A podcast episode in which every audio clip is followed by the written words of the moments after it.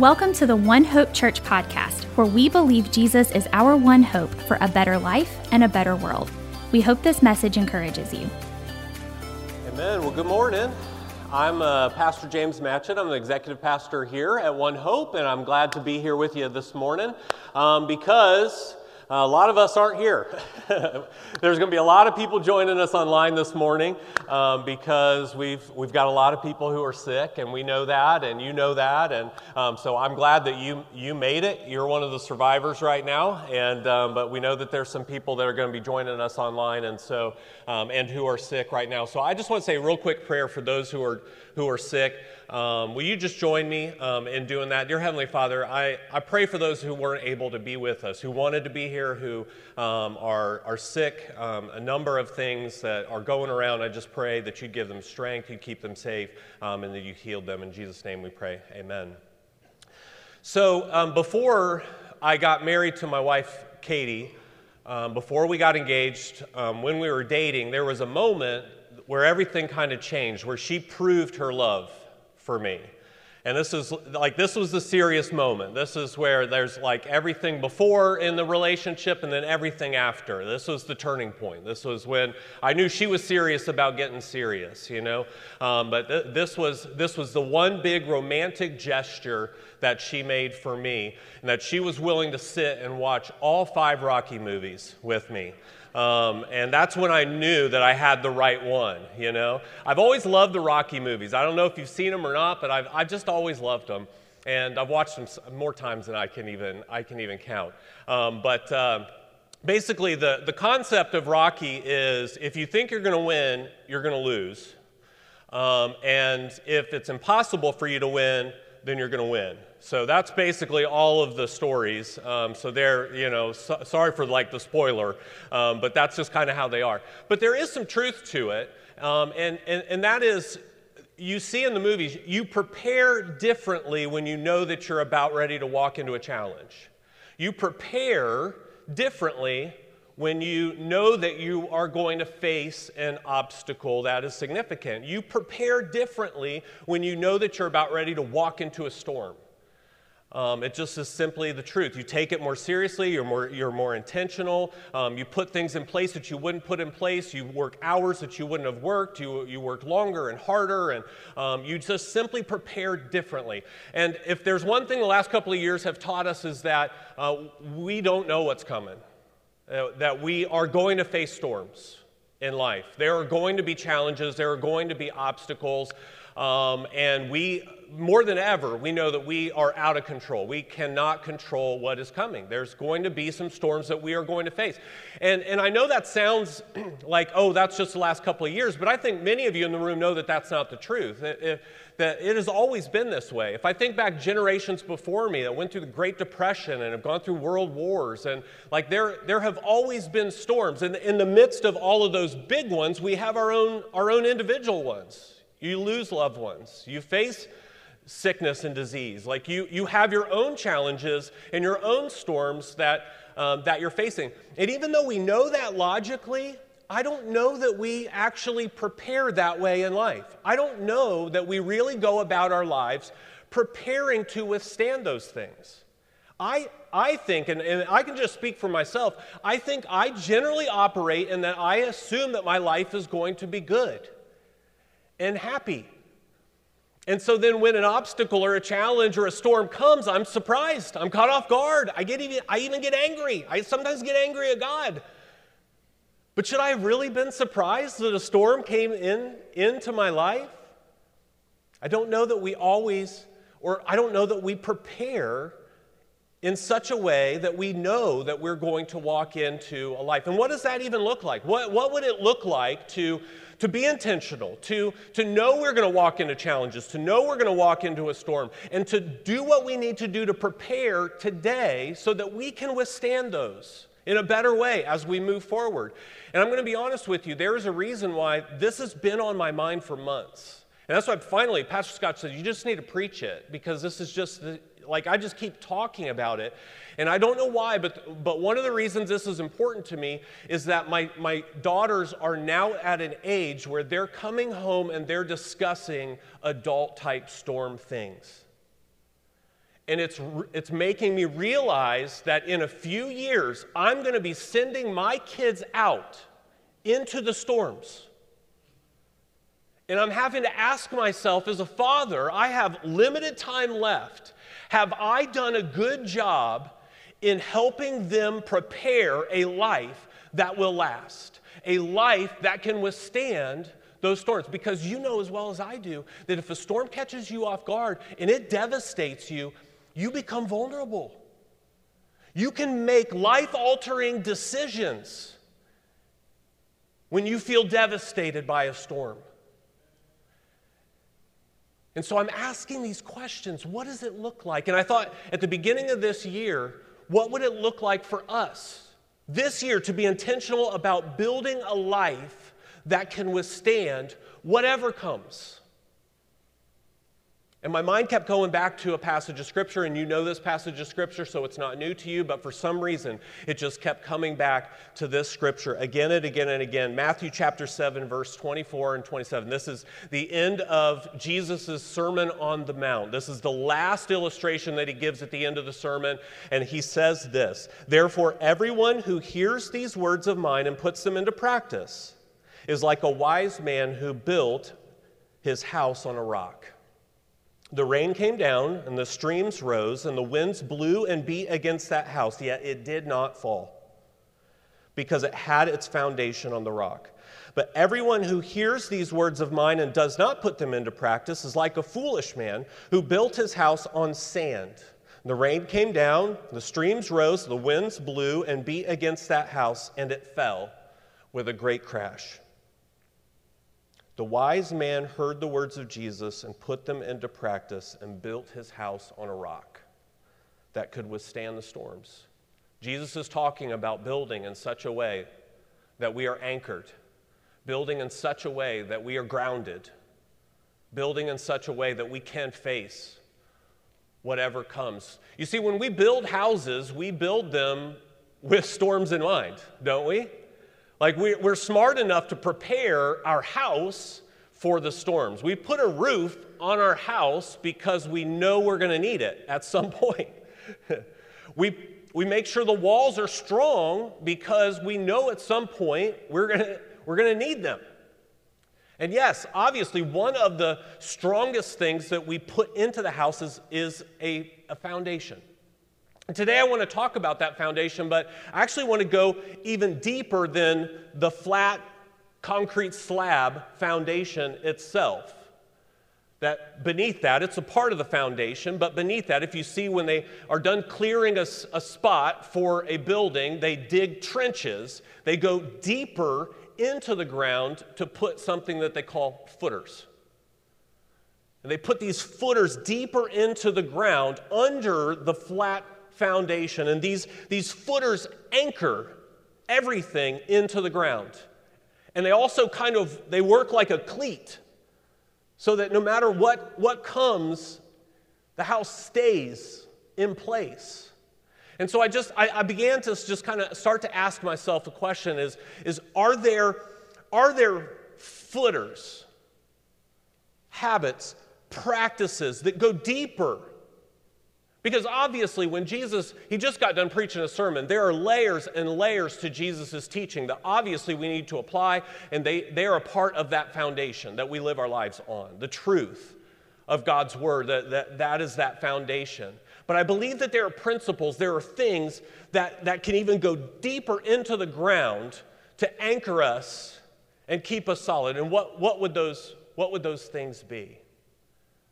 What would those, those footers look like? Well, the first one that I came up with, and again, I'm trying to think not only of how to prepare my children for the life that they're going to walk into, but just so you know, this is not just for our children. If I want to prepare my life for the storms, it's the same advice. If I want to prepare my marriage for the storms, to face the storms so that it can last, I'm going to, it's the same advice. If you want to counsel a friend, a coworker, a family member, to try to help them in life to withstand what comes. It's going to be the same advice.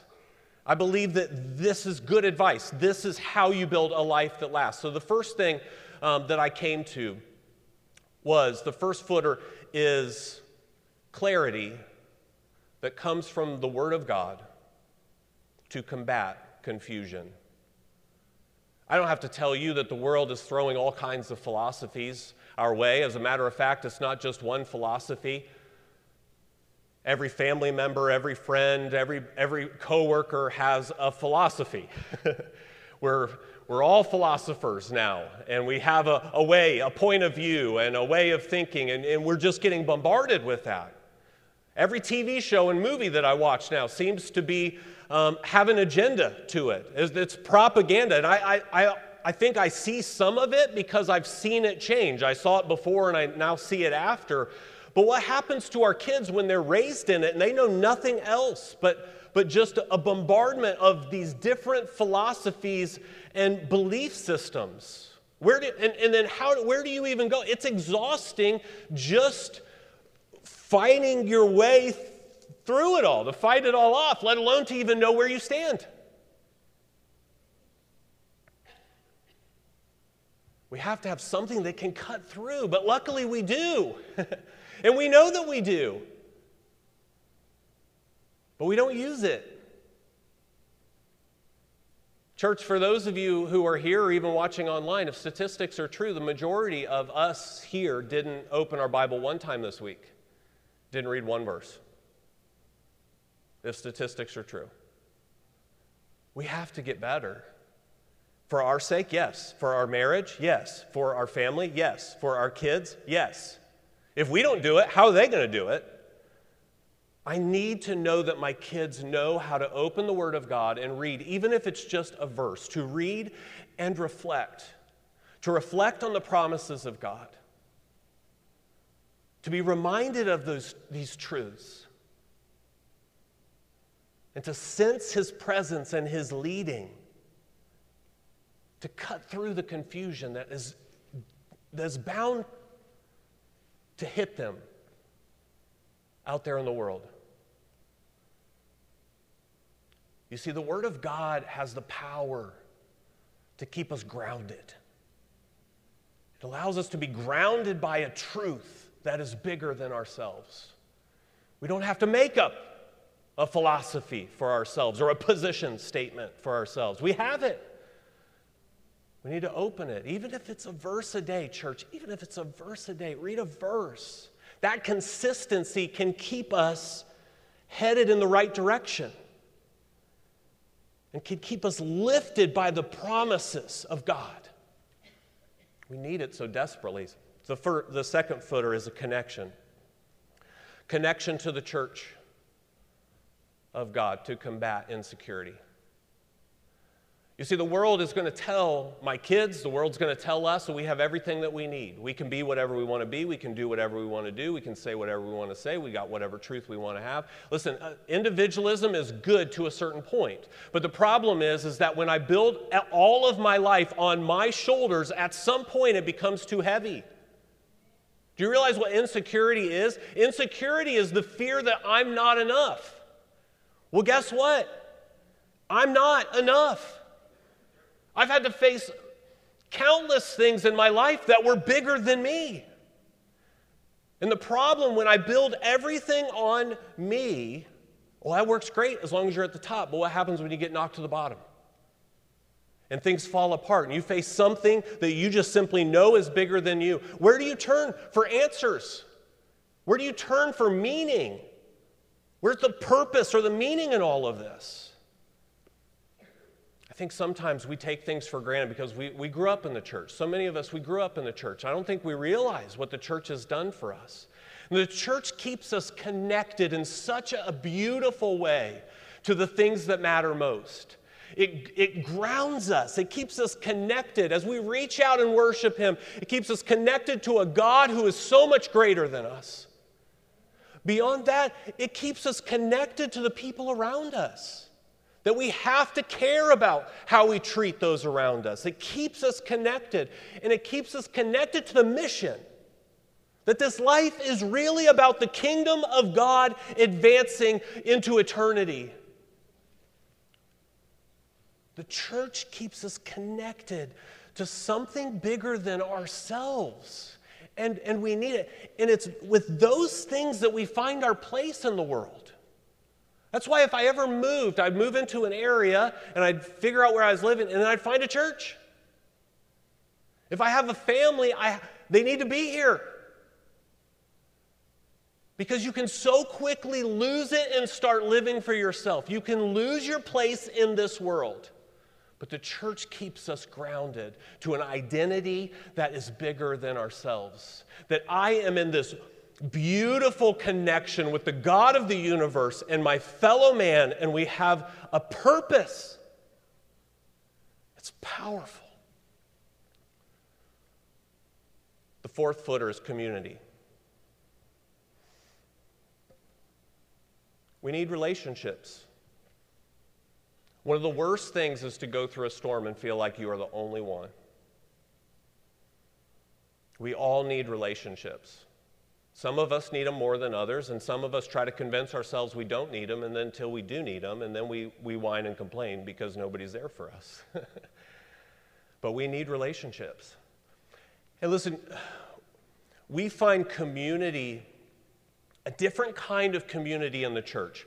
Community found here in groups and service teams to combat the isolation that we can face in our lives. I want my kids to be in the church, but I also want them to find their, their belonging there, their community there, their family there. There are so many in this room right now that would give me just testimony after testimony about what their small group or what their ministry team has done for them when they needed them the most. We need each other. And listen, we need community in every, every area of our life. You need, to, you need to know your neighbors. You need to know your coworkers. You may or may not find your best friend here.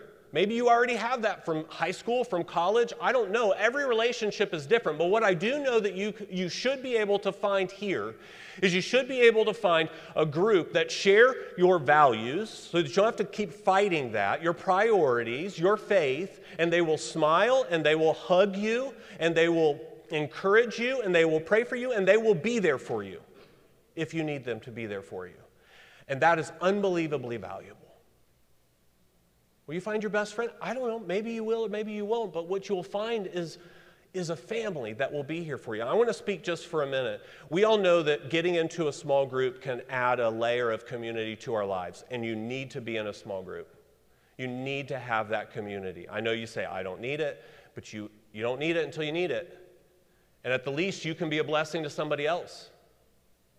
But you need to have people who care about what happened in your week or you're going to get isolated and you're going to get depressed. But let me tell you, one of the best ways to find community in the church, so underestimated, is to serve in a team. Because when you serve in ministry at the church, you are, you are so in the lifeblood of what's happening here. You're so in, entwined with the people that you're serving and the people that are serving you. And, um, and, and it's just, it's, it's so powerful to be in a ministry, whether you're in the kids, you know, you're serving the kids and you're serving um, with, with a team member and the parents are coming you're getting to know the parents and you're watching these kids grow up. It is such a blessing. You, you learn so many people. I stood outside last week in the front with the guys that are always out there greeting. They know way more people at this church than I do because they just stand out front. They see, this, they see all of y'all walking in every week. There's community that is found in serving with one another. What you will realize if you serve consistently, you're going to walk away with a collection of one of the most valuable things that you could ever find, and that is relationships. You're going to get to know the parents, you're going to get to know the kids, you're going to get to know people. Whether it's kids, whether it's youth, whether it's our tech crew, we've got people that run cameras and do the lights out in here and stuff I don't know how to do. And people that greet and smile and open doors. There's, there's places everywhere. Worship choir, creative, people here take pictures. There's, there's so many places. And you, you, you find yourself in a place where you're serving side by side with somebody and you're finding community. The last one oh, community grounds us to a family that's bigger than us. One thing I've learned, and I think it's more and more common, is all of us have different families. We have different types of families. But we, we need family. And the church can provide some of that community, some of that family, especially for some that don't have it. And in, in our world, and in facing storms, we need all the family we can get. So the last one is compassion. Compassion expressed through giving to meet the needs of others that can combat the emptiness in life. Listen, I think there's something good in us. There's a survival instinct inside of each of us that, that makes us want to provide for ourselves, which is, I think, a good thing, or we'd all be living in somebody's basement. So I think it's, it's good to have that, but it's very easy for us to take that too far. We can very easily get tempted into living to provide for us. And then we see it as a means to, well, I'm just providing for my family, um, and so, but it's still all about us. And your kids pick up on that. They're like, well, it's all about us. And we got to be careful we don't send those kids out into the world. You know, like they need to learn.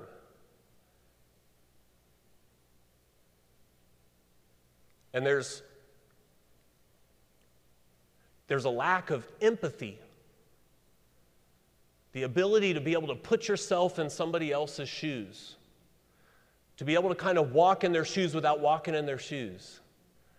But to be able to know and to kind of understand where they're coming from and to understand what they're facing so that we can so that we can identify and have those feelings of compassion, to be willing to reach out and to love and to help and to serve.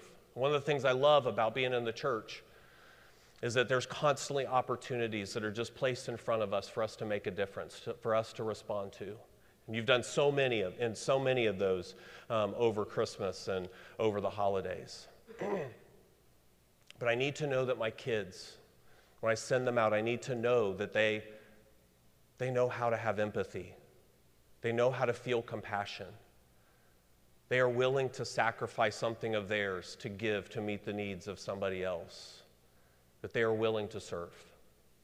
For that grounds us to a purpose that is greater than ourselves. For without others, there is just emptiness.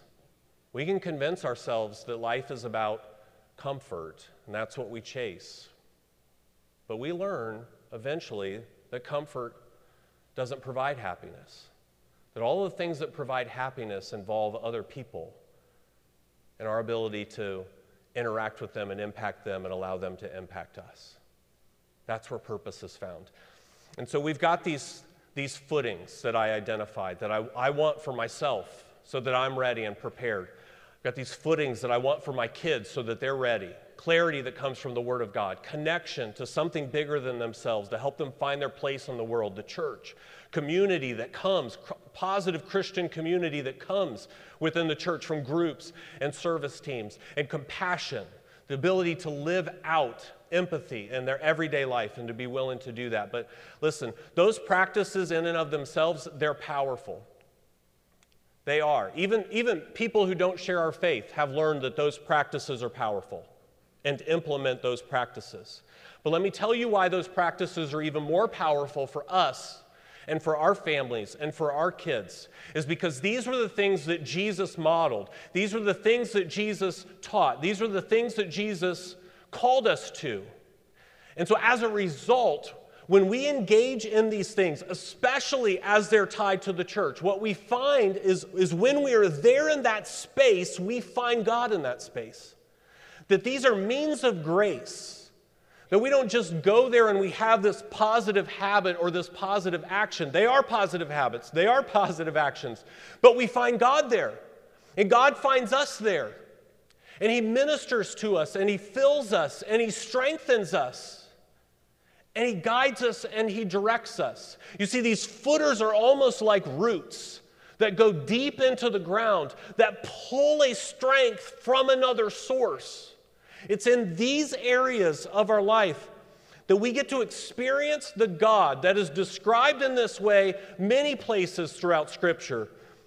But the God that's described here in Psalm 46, 1 through 11, it says, God is our refuge and strength, our ever present help in trouble. Therefore, we will not fear, though the earth give way and the mountains fall into the heart of the sea. Though its waters roar and foam and the mountains quake with their surging, there is a river, a source of life, whose streams make glad the city of God, the holy place where the Most High dwells. God is within her. She will not fail. God will help her at the break of day. Nations are in an uproar, kingdoms fall. He lifts his voice, the earth melts. The Lord Almighty is with us. The God of Jacob is our fortress. Come and see what the Lord has done. The desolations he has brought on the earth. He makes wars cease to the ends of the earth. He breaks the bow and shatters the spear. He burns the shields with fire. He says, Be still and know that I am God. I will be exalted among the nations, I will be exalted in the earth. The Lord Almighty is with us, the God of Jacob is our fortress. Do we need these practices, these footers when we face a storm? Yes, we do. But they're so powerful for us because it's not just the footer that we rest on and rely on in those times. What we need most of all when facing the storms, no matter what they come, are those words be still and know that I am God. That though this storm might be bigger than me, it is not bigger than my God. It is there that we find rest and that we find peace in the midst of the storm.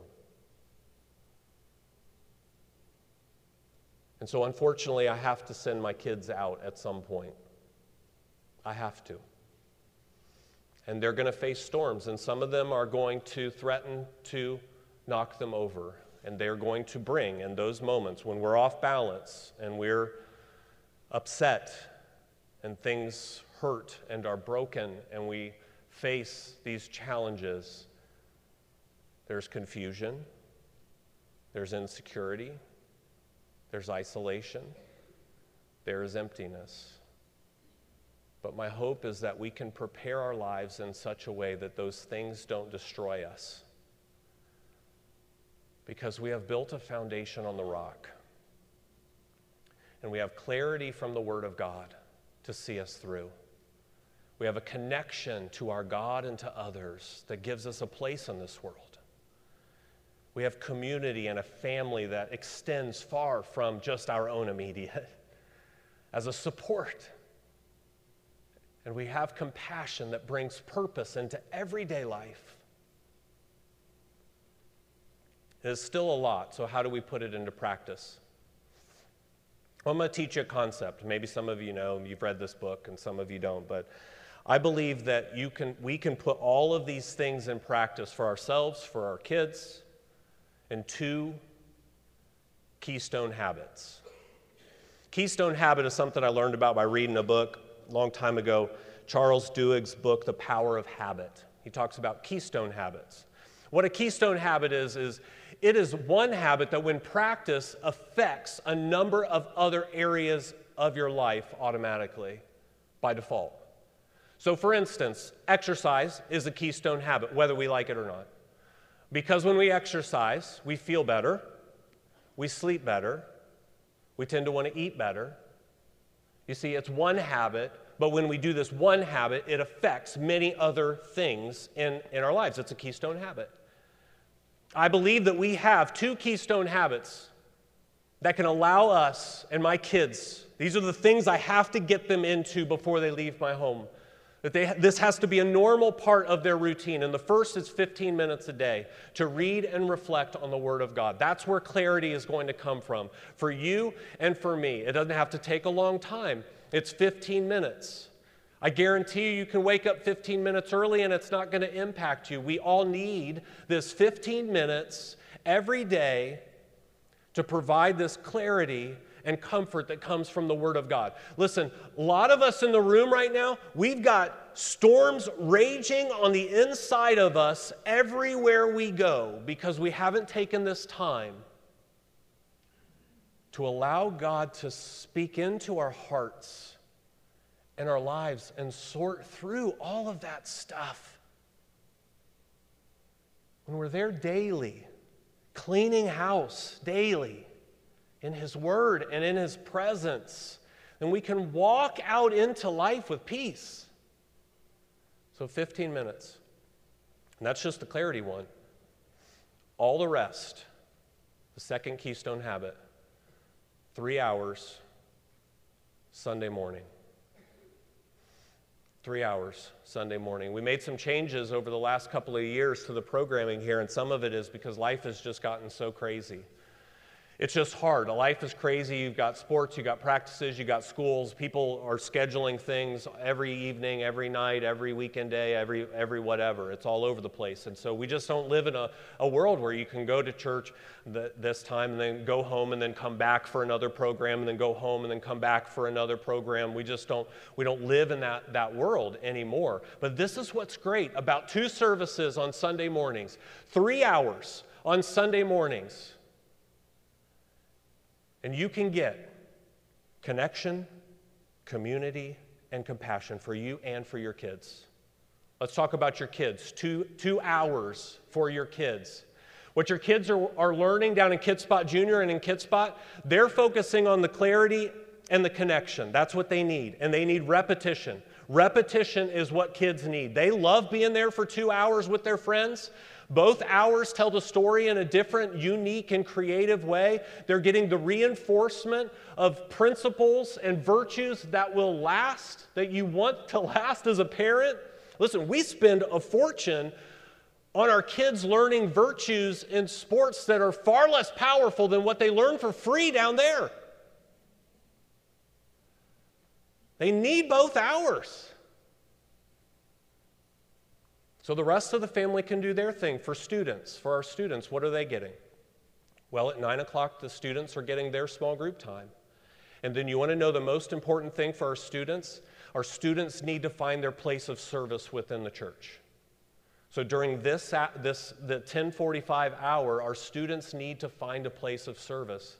My kids need to serve in church before they leave so that they know the value and the power of being intricately involved in the church's work.